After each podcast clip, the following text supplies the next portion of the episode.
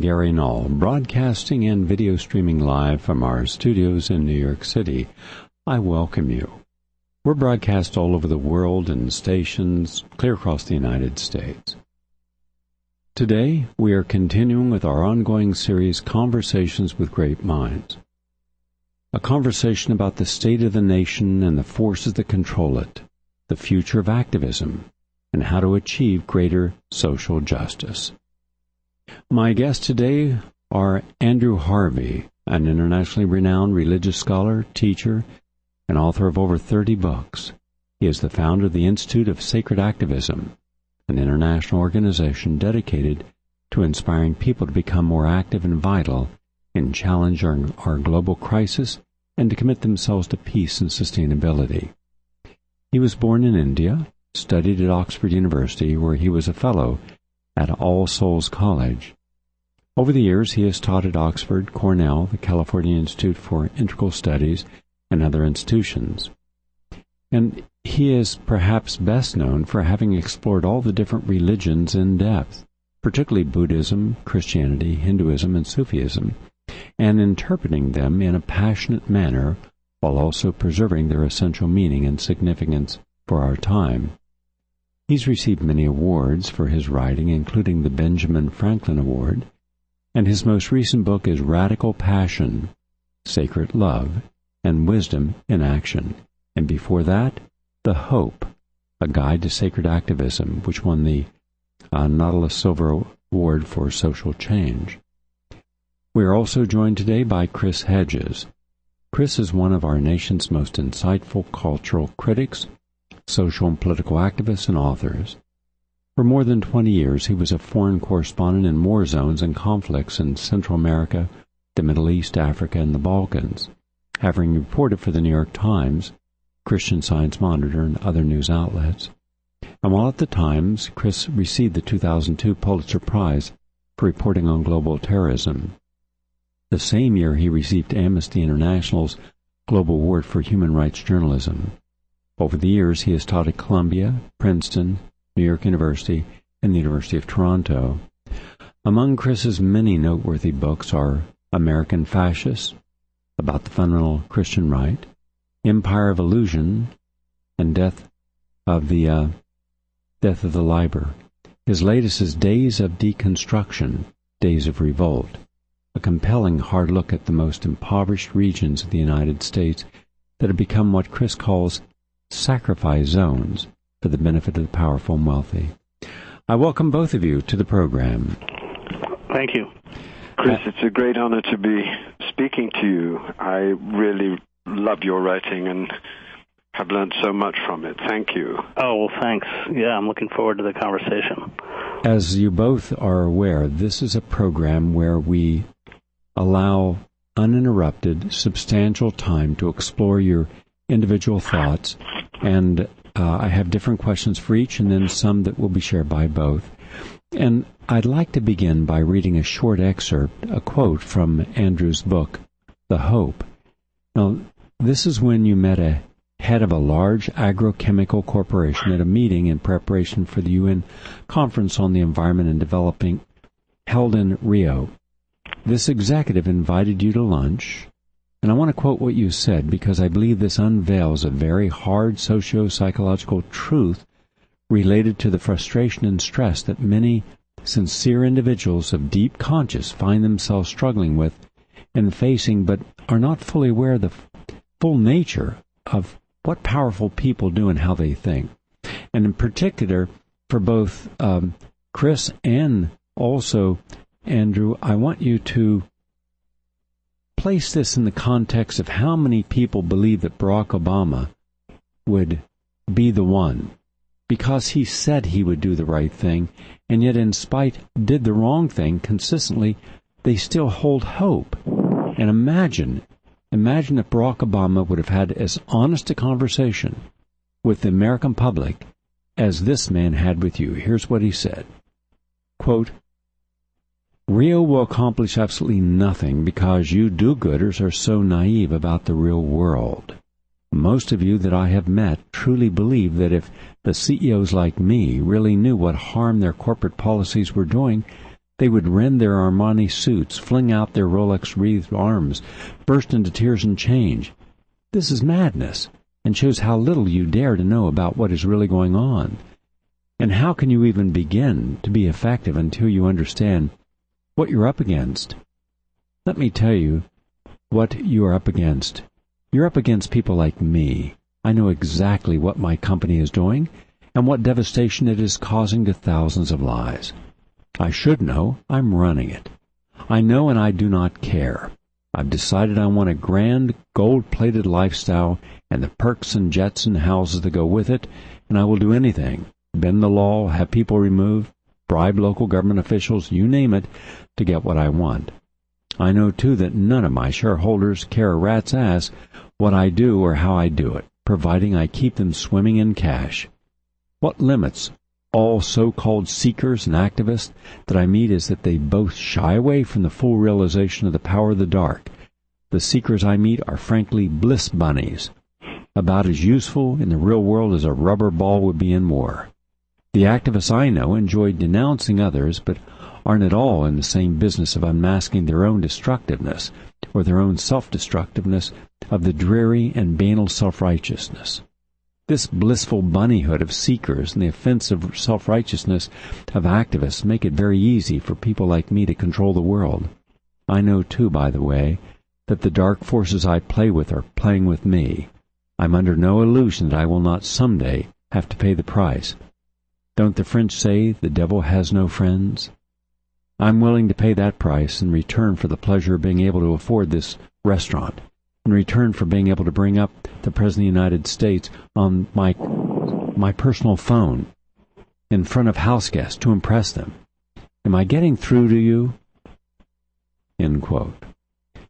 Now, I don't know who this CEO is, nor the specific company. I might guess it is Monsanto, given what executives have said in the past that are scandalous. Nevertheless, I would like to begin with Chris, because as a foreign correspondent and journalist for many years, who have certainly interviewed or met leaders who may have shared similar views and who are perfectly willing to abuse their positions of power and authority and wealth for selfish ends, if these are the kinds of people that we're up against in corporations, government, and our intelligence agencies, Wall Street, mainstream media, then how can we best confront and expose them? Using George Lakoff's term, framing, are we failing to know how we frame the moral argument to expose the treachery of the oligarchy that is utterly heartless about the well-being of everyone who doesn't serve them in some way? And then in our current socio-political situation, how would you frame those who share or espouse views of themselves and the world as expressed by this corporate executive? The form is yours. Well, the, the, the problem is assuming that we can appeal to these people rationally and that they will give a rational response. Uh, by the time you reach that level within a corporation, uh, at Goldman Sachs or Citibank or ExxonMobil or anywhere else, uh, you have essentially structured your existence around the attainment of quarterly profit, uh, the attainment of bonuses and high stock compensation deals and high salaries. And uh, I think most of these people don't look beyond those uh, uh enticements uh, for both both personal enticements and enticements for their company. I think very very few of them have uh, any kind of a long term vision. Uh, I think that they are slavishly devoted to the system of corporate capitalism, the dictates of the marketplace. They measure themselves uh, or their own worth as against how they succeed within that system. Uh, I, I think that the myopia is severe. Uh, I think that these people, for the most part, have no vision, real vision. Uh, I think, of course, they're deeply destructive. Um, but I, I think a lot of them are, are pretty clueless as to how destructive they are. Um, they love power, or they're enthralled with power, not unlike politicians like the Clintons or Obama himself. Uh, and uh, the attainment and exercise of power becomes the narcotic uh, that fulfills them.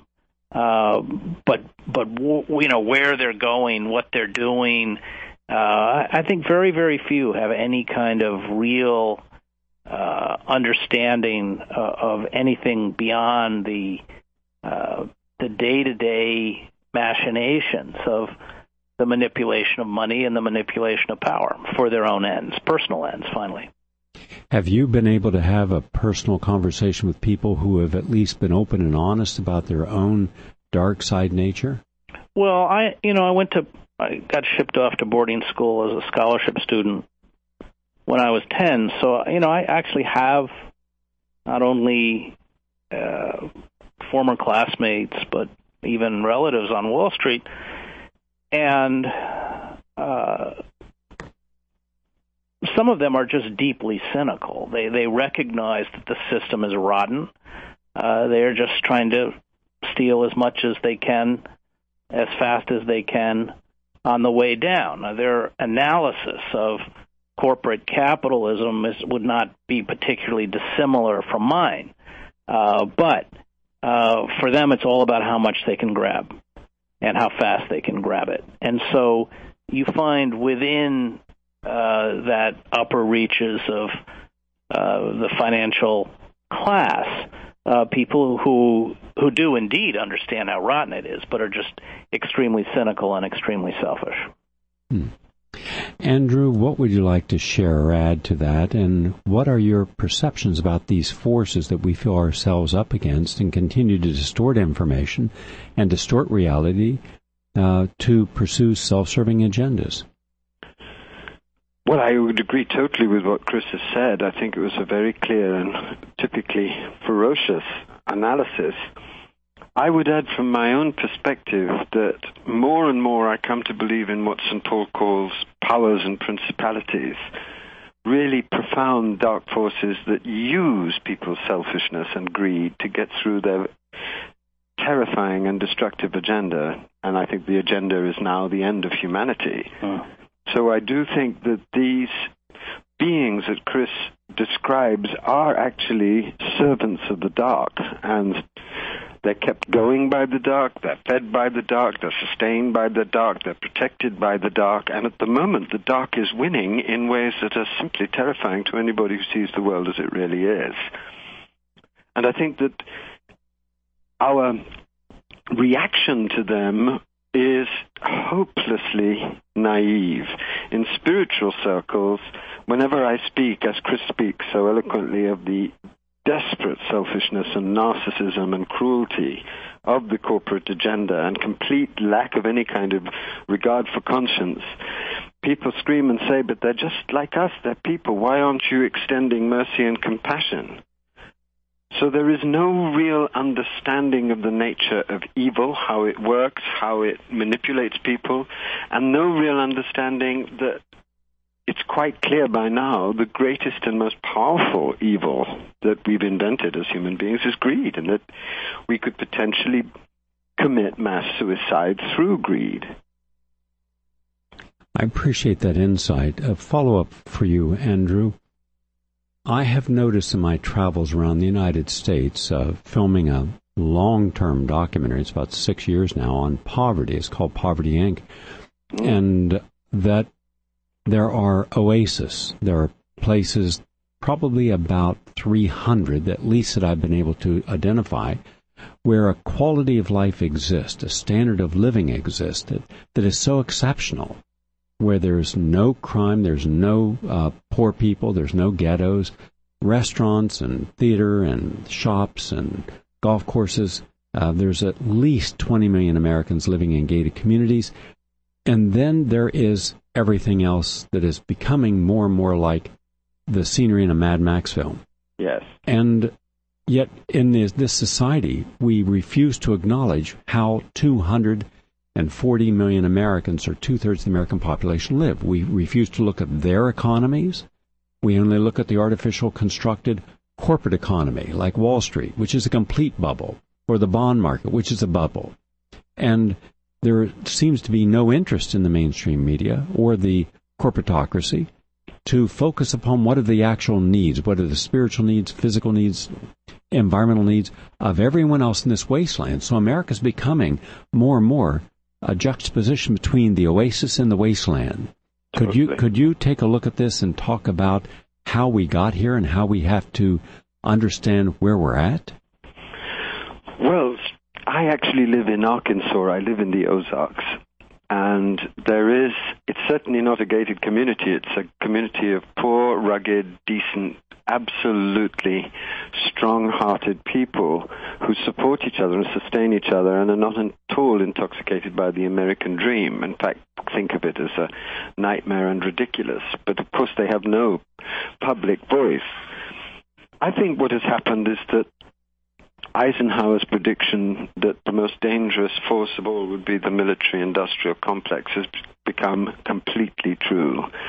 The corporations control the media. The media is only obsessed with reality shows and celebrity and keeping going the myth of the American dream and will do anything to prevent any other picture coming through. And there is enough power in this now bankrupt dream to keep people enslaved and keep people without conscience for the millions of Americans who live in terrible conditions and are going through grinding poverty and terrible disappointment.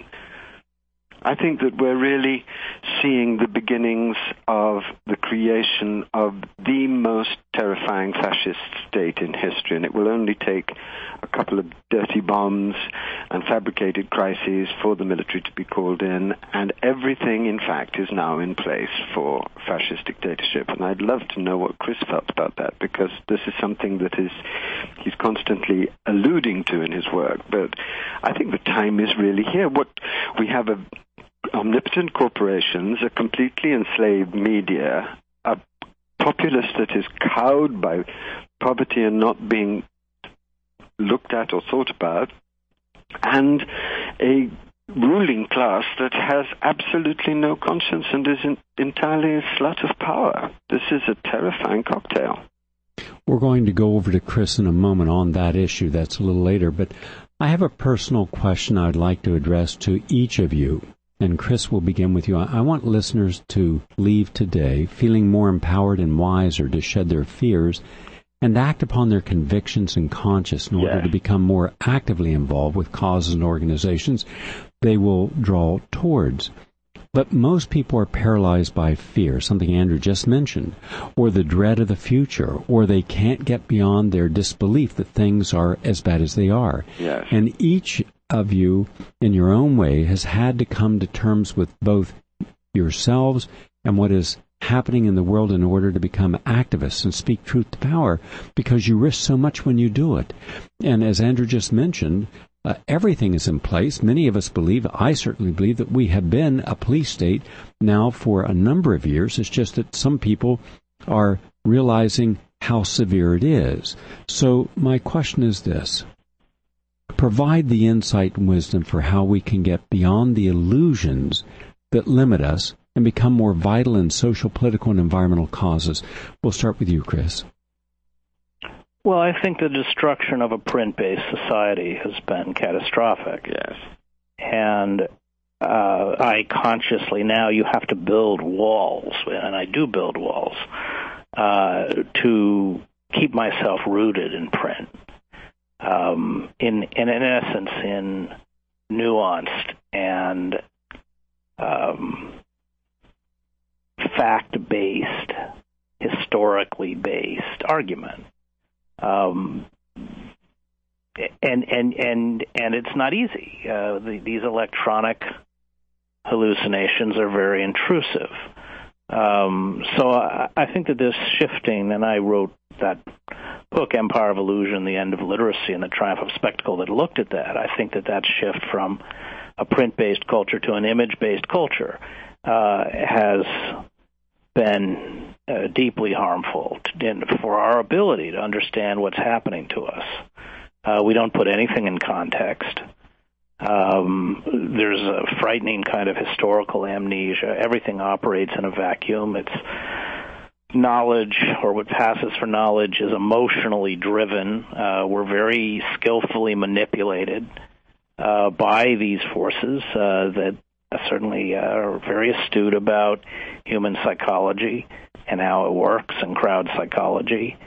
Um, so it is extremely difficult to see what's happening around us. And I certainly agree with Andrew that, you know, we're very far down the road. I think that um, they have certainly run innumerable scenarios at the NSC and uh, about the effects of climate change, the effects of the looming financial collapse, uh, and they have prepared, uh, especially under the Obama administration, uh, to create through the legal system mechanisms to criminalize all forms of dissent. That is what the Section 1021 of the National Defense Authorization Act is about, uh, which allows the military to carry out acts of domestic policing and uh, seize American citizens who substantially support, that's not a legal term, that's not material support, Al Qaeda, the Taliban, or something called associated forces, again, a nebulous term,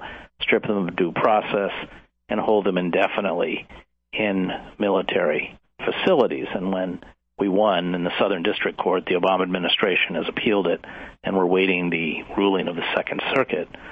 Um, but when Judge Forrest wrote her 112 page opinion uh, declaring this section of the NDAA unconstitutional, she brought up the uh, plight of 110,000 Japanese Americans who were interned uh, by the military without due process in World War II and said that this law essentially opens up uh, the possibility for the government to uh, imprison, uh, detain large numbers of people, and strip them of due process. These are her, her words based on what they believe. So uh, they certainly know what's coming, and they have. And this is, I think, what has been so frightening is that we have been so passive, yeah. as they have reconfigured the legal system to give themselves all the power they need to use draconian forms of force and control uh, to shut down uh, any kind of uh, dissent, which they would, of course, see as instability. Um, my my complaint with with the left is uh, that they are very Pollyannish. Uh, we can't, and I think Andrew's right. I we can't begin to effectively resist until we understand the nature of the power before us. Uh, and, and, evil is the right word. I often say that, you know, in theological terms, these are systems of death.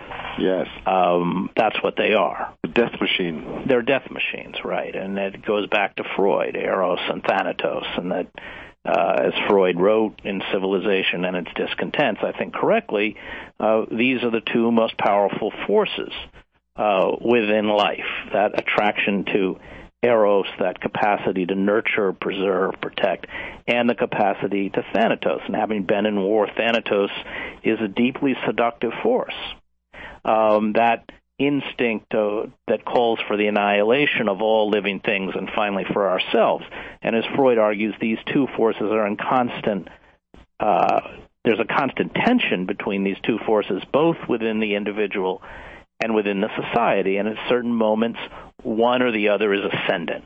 And we certainly live in an age where the death instinct is ascendant. Um, I have just reread and almost finished rereading Moby Dick by Herman Melville, which I think, you know, hands down is probably uh, certainly one of, if not the greatest piece of American literature, but it is a very prescient study of evil and uh, of course, everybody is on the ship, the Pequod, named for an extinct Indian tribe, headed uh, on a mission that is about suicide, and they know it. Starbuck and and Stubb and the other mates know it. Uh, Ahab is quite upfront about it. My my means are sane.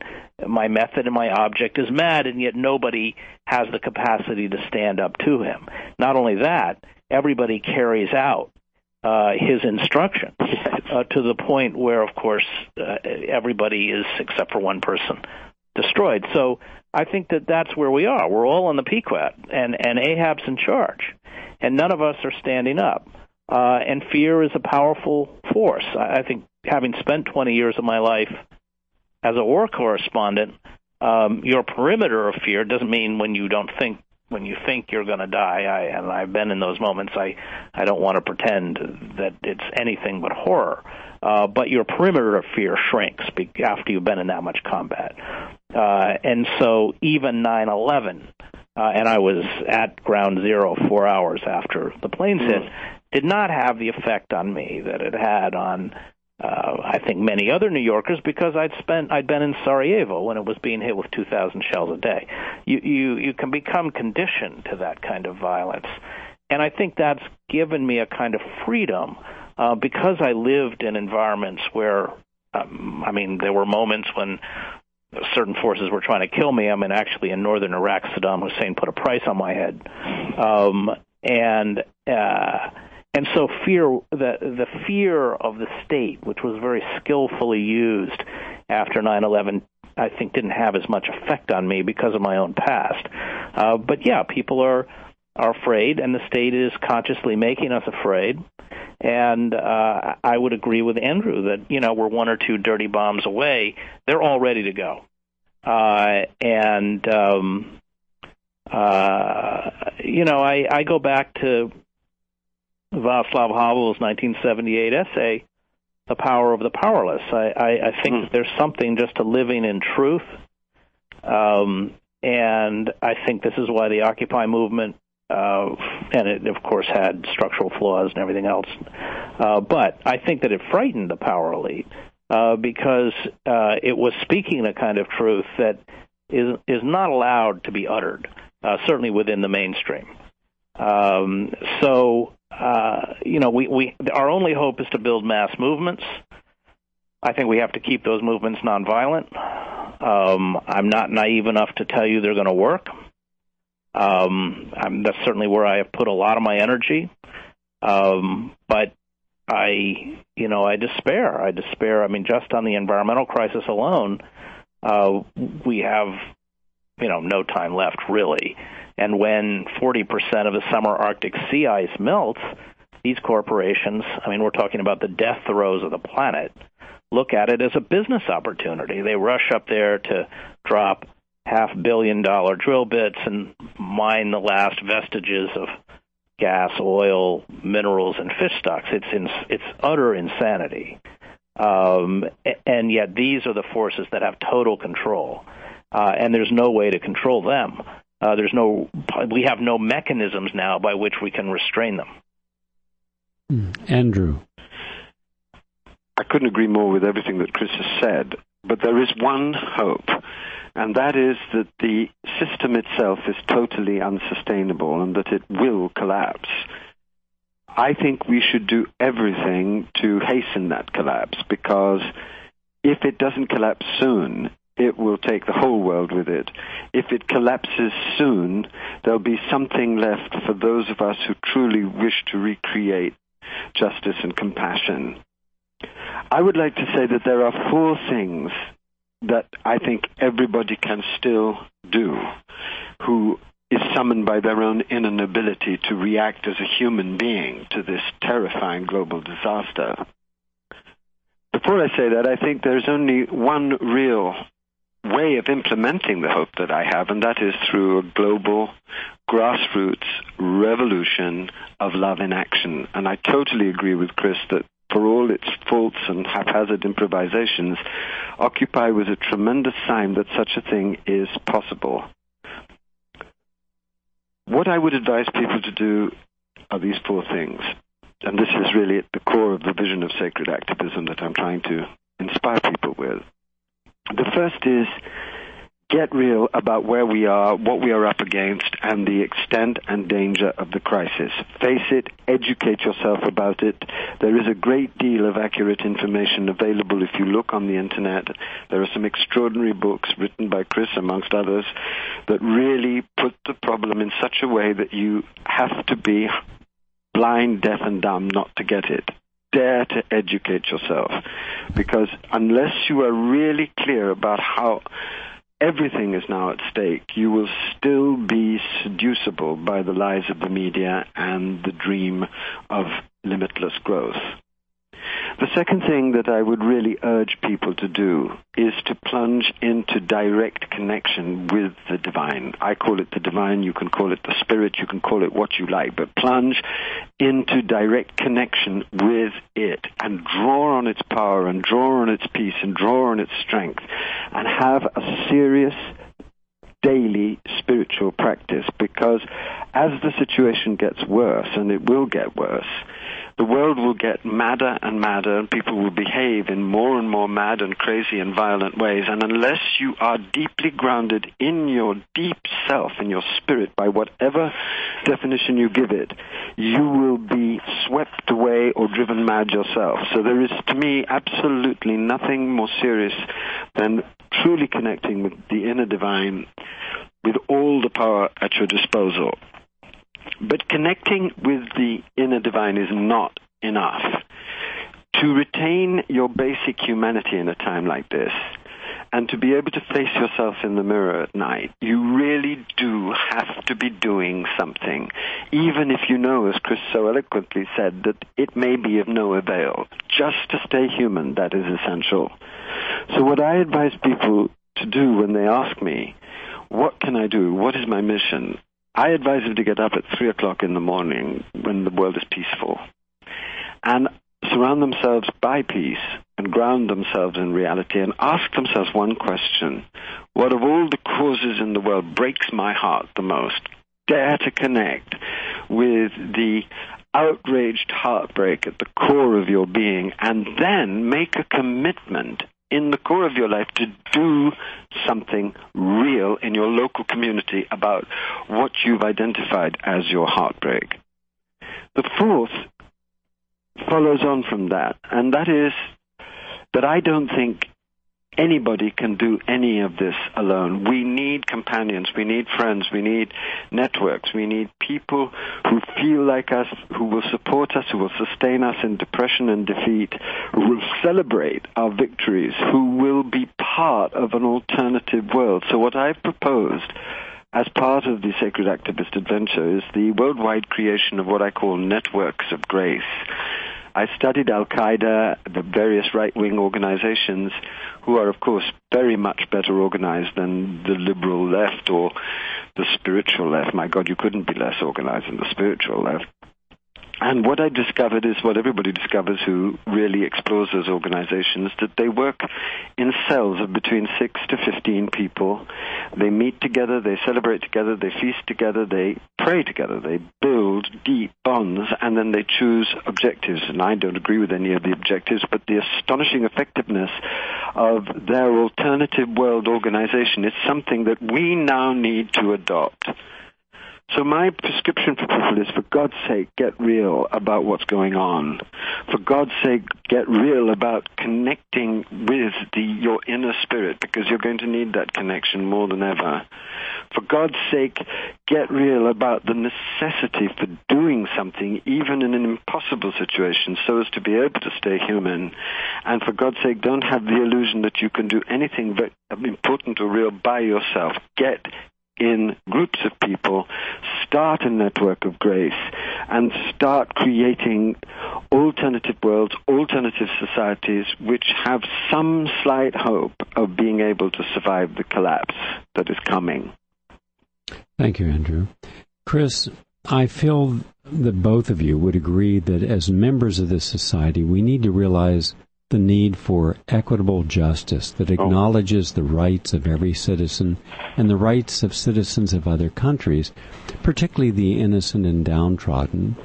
And from the spiritual side, we need to learn compassion and love. Then these two needs should be brought together, justice and compassion, in order to truly commence with a constructive nonviolent revolution.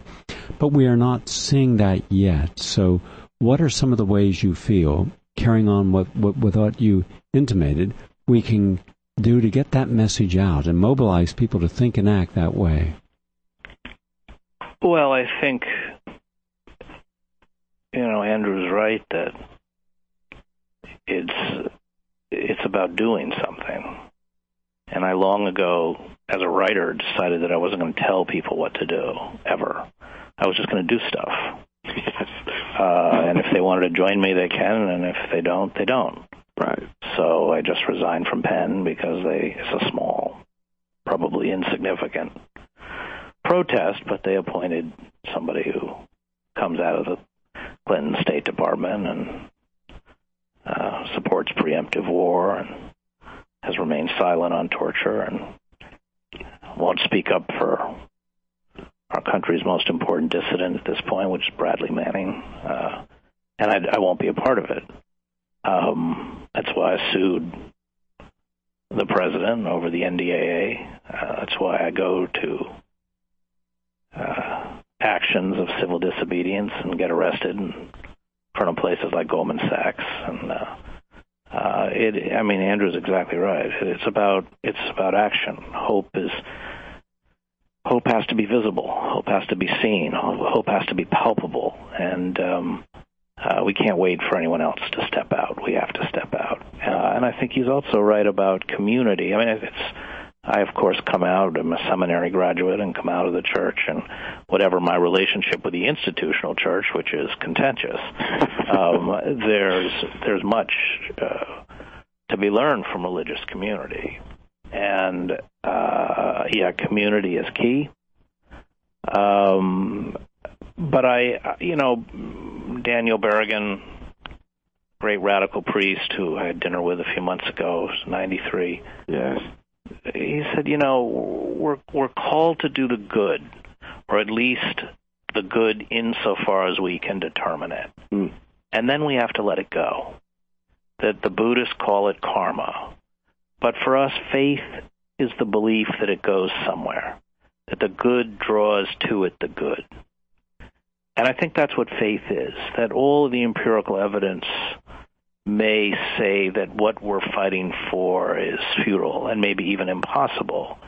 And faith is the belief that no good act, and I don't believe that, you know, we, as Paul says, we look through a glass darkly. I mean, you know, our vision of good may not be quite someone else's vision of good, so I'm certainly aware of uh, you know that absolute good is is not something probably we can grasp, but there are good actions, good things to do, acts acts of compassion, acts of courage, acts of truth, and um, and and, it, and we have to find sustenance by uh, by carrying out actions that affirm uh, those values uh, and and affirm those values in a way that exacts a personal cost upon us.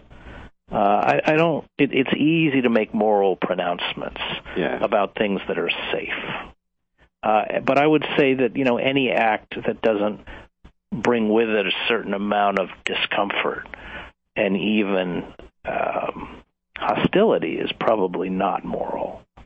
Um, that that moral that when you stand up like that, um, especially at the beginning, and I suddenly felt this along with Michael Moore and Gary and a few others at the beginning of the Iraq War. It was a very lonely and very hostile position to be in. I mean, my phone message bank at the New York Times was filled every day with hate-filled messages and death threats, and the only reason there weren't more is because they ran out. The, the, there wasn't any more room on the on the uh, recording device.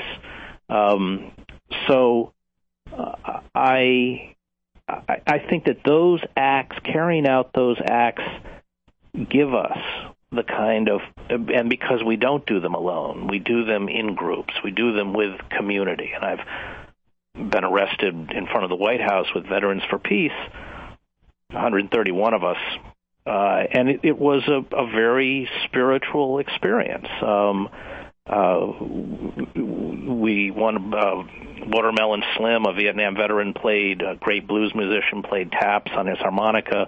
It was snowing. Uh, somebody folded the flag uh, that had been given by the family of a young man who'd been killed in Afghanistan a couple weeks before. Everybody fell silent.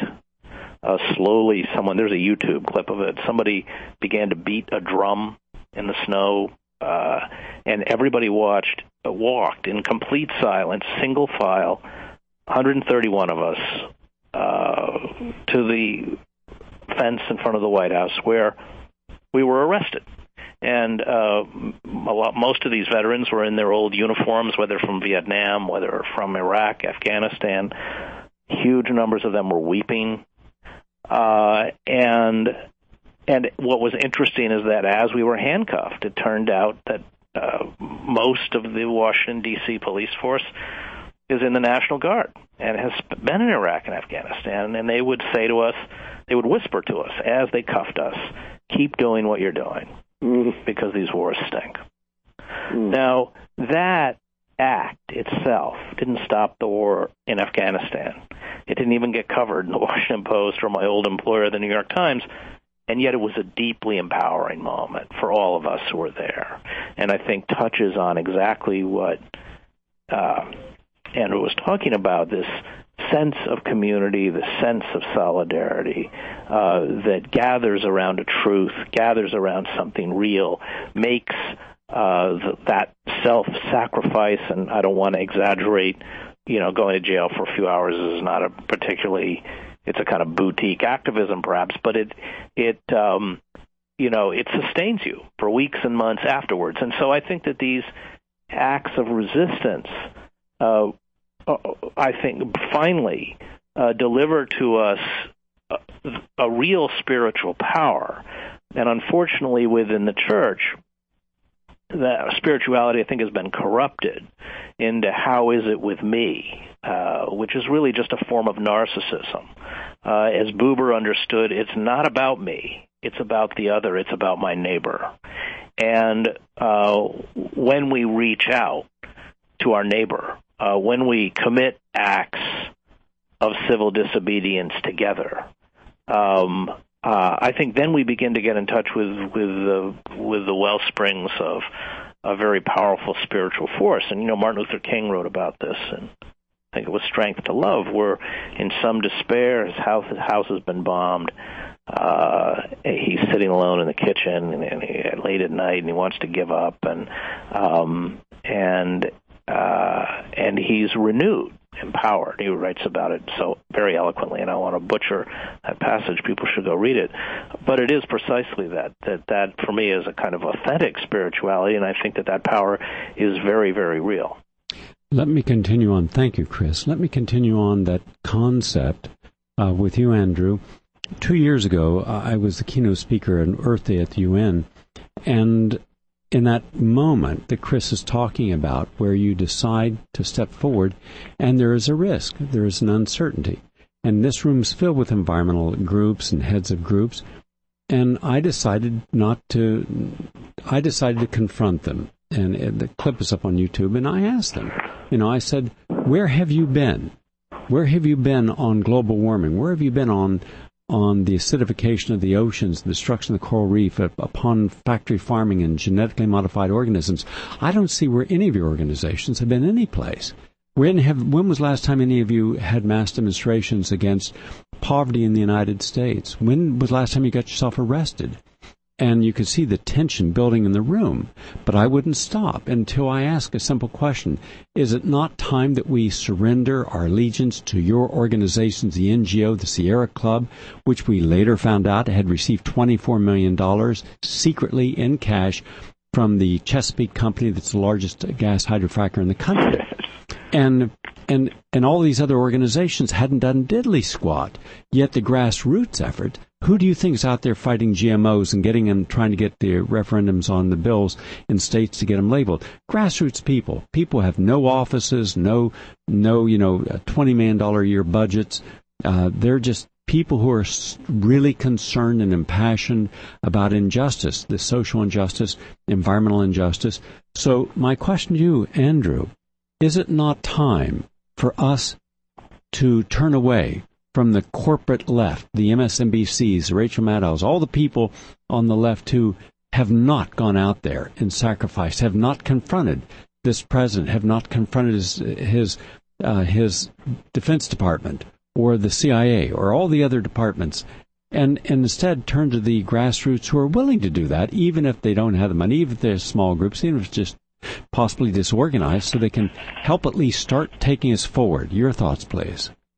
Well, I think one of the things that I love most about Chris's writing is his brilliant analysis of liberal hypocrisy. And I think that the left, and in fact, most of the half activists I know, are much more content to analyze and to listen to people sounding off than they are to do anything to risk either their sinecures or their lives in standing up for justice. And I think the time has absolutely come to face that the corporations will not change under any circumstances until they are forced to, that the politicians are in the pay of the corporations, that the media is entirely in the pay of the corporations, and that the majority of what passes for intellectual discourse is just entertaining people as Rome burns.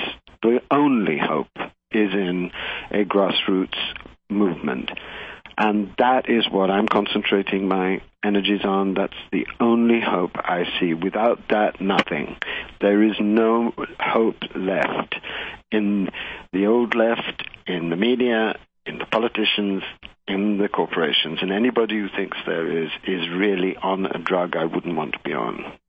A follow up for you then on that issue. At, at, this historical moment, not only is there limited time for international community to exert any kind of sus- substantial change to offset the looming catastrophes from climate change. In fact, all of the experts I've interviewed for a new film I've been working on for seven years on the 12 tipping points say four of the 12 are tipped. There's nothing we're going to do.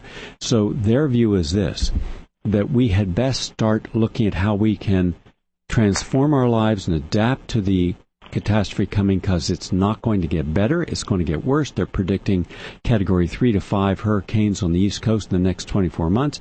They're predicting that uh, the drought that we have is going to be sustained for a long time. Communities are going to run out of water and it's going to get really bad. And we're absolutely in denial of any of this.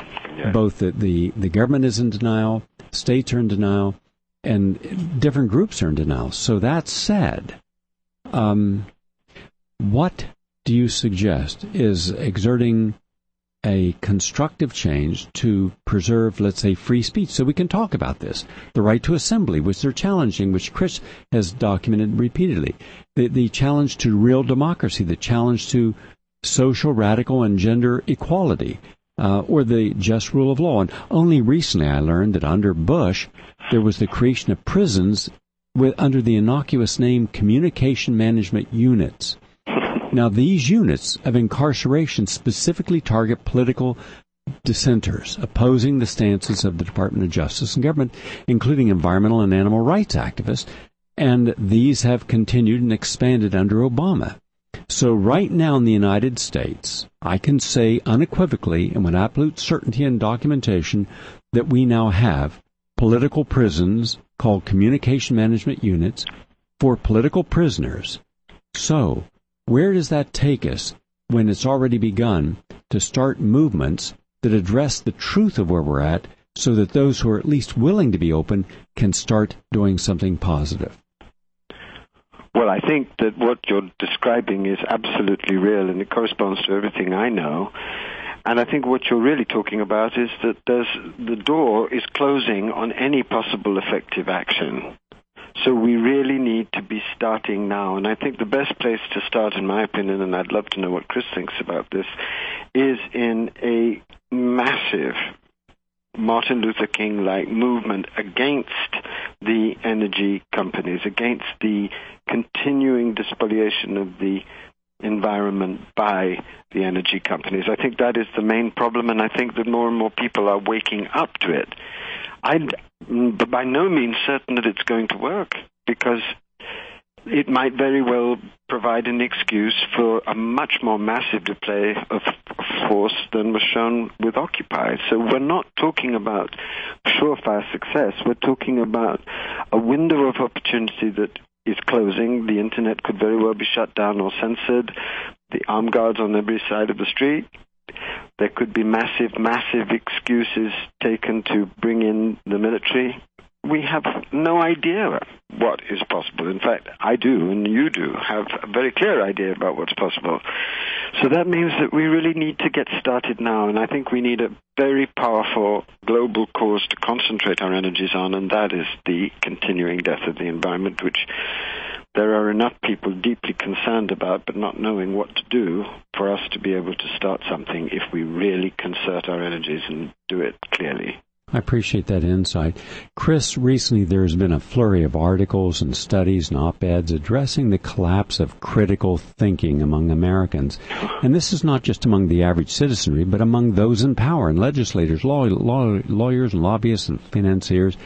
If people are unable to think critically, they're unable to make informed choices to vote on, they're unable to rationalize and see through the illusions of our media dumps, the, upon us, uh, nor to discern the truth or falsehoods in the news. They're unable to question a doctor's diagnosis intelligently. Basically, they're unable to formulate any coherent sense of deeper meaning in their lives, nor devote themselves to a greater purpose other than struggling to survive and numbing themselves in mindless entertainment and in dreaming they can climb the ladder of Big Brother's food chain. So, so Chris, you have critiqued the loss of critical thinking in America a lot and called out the illusions the majority of Americans live by, unless there's a turnaround, what do you see as being the long term consequences of an even more dumbed down population? Well, the danger of that is that when things finally go bad, yes, people uh, don't understand what's happening. And I saw this in Yugoslavia. And so they become prey to demagogues who conveniently blame the weak and the vulnerable. In our case, Muslims, undocumented workers, homosexuals, feminists, intellectuals.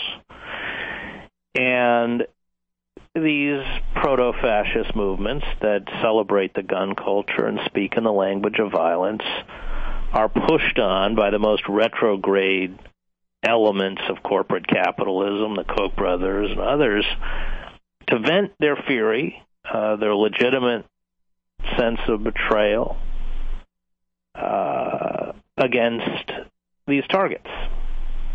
And we already have um, embodied in the Christian right and the lunatic fringe of the Republican Party. Maybe the whole party's gone crazy.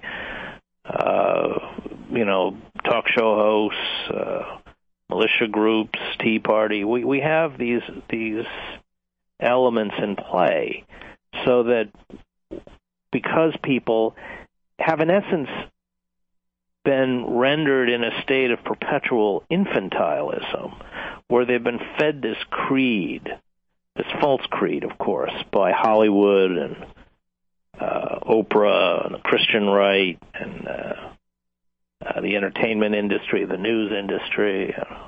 We can have everything we want. Reality is not an impediment to what we desire. We just have to believe in ourselves and uh, focus on happiness or uh, trust in Jesus. And and that means we never grow up. But as the gap opens up between who we think we are and where we think we are going, and who we really are and where we are really going, uh, so that finally it implodes in our face, hmm. then we react as children and um, and history is replete with how frightening that moment is. Uh, and I and I, you know, the the when you call the dumbing down of uh, of the country, which of course is very real, uh, it, at moments of disintegration has that kind of effect. It, it empowers forces that are violent, um, uh, deeply self-destructive, and ultimately controlled by uh, by the very elements that brought about the collapse in the first place. I appreciate those deep insights. We're near the end of the program, and I I'm, just I'm so sorry. I have to leave because I have to give a talk on Jesus, actually, on the Shift Network. But I just wanted to say thank you so much, Gary, and thank you, Chris. I, I so look forward to meeting you and yeah, continuing our conversation. Thank you for your amazing work, both of you. Thank God you. you. Thank you, Andrew Harvey. Just a closing thought here. I want to paraphrase something this psychotherapist Viktor Frankl wrote regarding his having been a Holocaust survivor who had experienced both Auschwitz and Dachau. And he said, under the conditions of the concentration camps, when it was absolutely impossible to change anything in his external conditions, he discovered he could still change his mind. And that was the single thing the Nazis held no power over. I believe that it's important to change our entire way of thinking today about the state of the country and the world before we attempt to act and find ourselves acting irrationally that can end up with negative repercussions and setbacks. And finally, there is this view that something sclerosed needs to die before something new and fresh can be born. This is uni- universally found in most spiritual traditions, and it can also be applied to the rise and fall of civilizations and cultures and empires. Some say that America has reached the apex of its imperium and is in the throes of what will be the Great Death. But something else better will emerge from its ashes. Perhaps this view is the only real hope people can hold, and I believe that if America is a failed experiment now, and it must eventually, as Andrew believes, die in order to be renewed with the kinds of values and compassion and justice we have been speaking about on this program, then so be it. Chris Hedges, thank you very much for being with us. I appreciate it. Thank you, Gary.